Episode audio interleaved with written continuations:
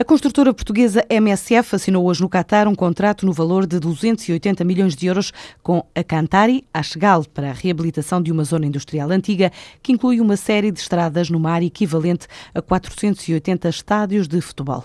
O contrato pode abrir a porta a outros projetos a anunciar em breve, fez saber o presidente desta construtora portuguesa na capital do Qatar, em Doha. É um dos 42 empresários em missão nos Emirados Árabes Unidos, de áreas de atividade diversas, desde do turismo ao agroalimentar, farmacêutica, construção e tecnologias de informação. A Book.com IT já soma 19 lojas. Esta insígnia de livrarias da Sonai abriu hoje nos restauradores e apresenta-se como loja que se diferencia das restantes por se localizar fora do ambiente de hipermercados e galerias comerciais. Para este conceito de loja de rua, a marca preparou 15 iniciativas para realizar ao longo deste mês de dezembro, que vão desde os descontos em livros a ativações de marca, como retratos escritos, sessões de autógrafos com autores, workshops e sessões de leitura. Uma outra novidade na Baixa Baixa Lisboeta, a loja das conservas, inaugurada esta tarde na Rua do Arsenal. Trata-se de um espaço que junta quase duas dezenas de conserveiras, com mais de 300 marcas de produtos, de um setor que exporta para mais de 70 países e que já este ano vendeu cerca de 40 mil toneladas, um crescimento de 26% face a 2012 e que representa um volume de negócios na ordem dos 165 milhões de euros.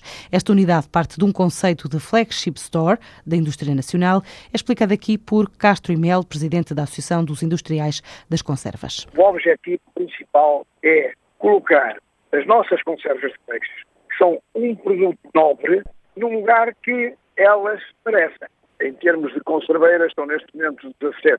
Têm todas lá os seus produtos. Todas elas têm um espaço, cada uma delas com os produtos e com eh, alguma identificação daquilo que é a própria empresa e, e as marcas que eles estão. Posso dizer que ultrapassa a meia centena de marcas. É uma montra muito importante que leva o nosso produto para fora do país.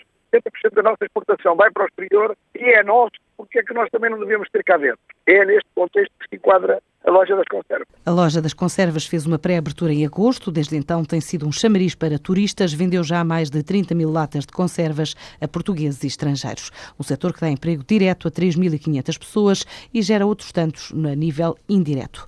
O plano de reabilitação da Moviflor foi aprovado, tornando-se numa das maiores operações do género em Portugal. Este plano prevê melhores condições de financiamento junto da banca, ainda a dação em pagamento de imóveis por parte da dívida e pagamento em remanescente prestações a alguns dos credores e funcionários, entre outras medidas. É um processo que envolve cerca de 150 milhões de créditos, recebeu luz verde de mais de 80% dos 1.500 votantes, foi conduzido pela PLMJ, Sociedade de Advogados, na análise jurídica, económica e financeira da empresa. A cadeia de mobiliário e decoração Moviflor estava em situação de emergência há nove meses pelo incumprimento iminente junto de credores bancários e o plano agora aprovado vai permitir revitalizar a empresa.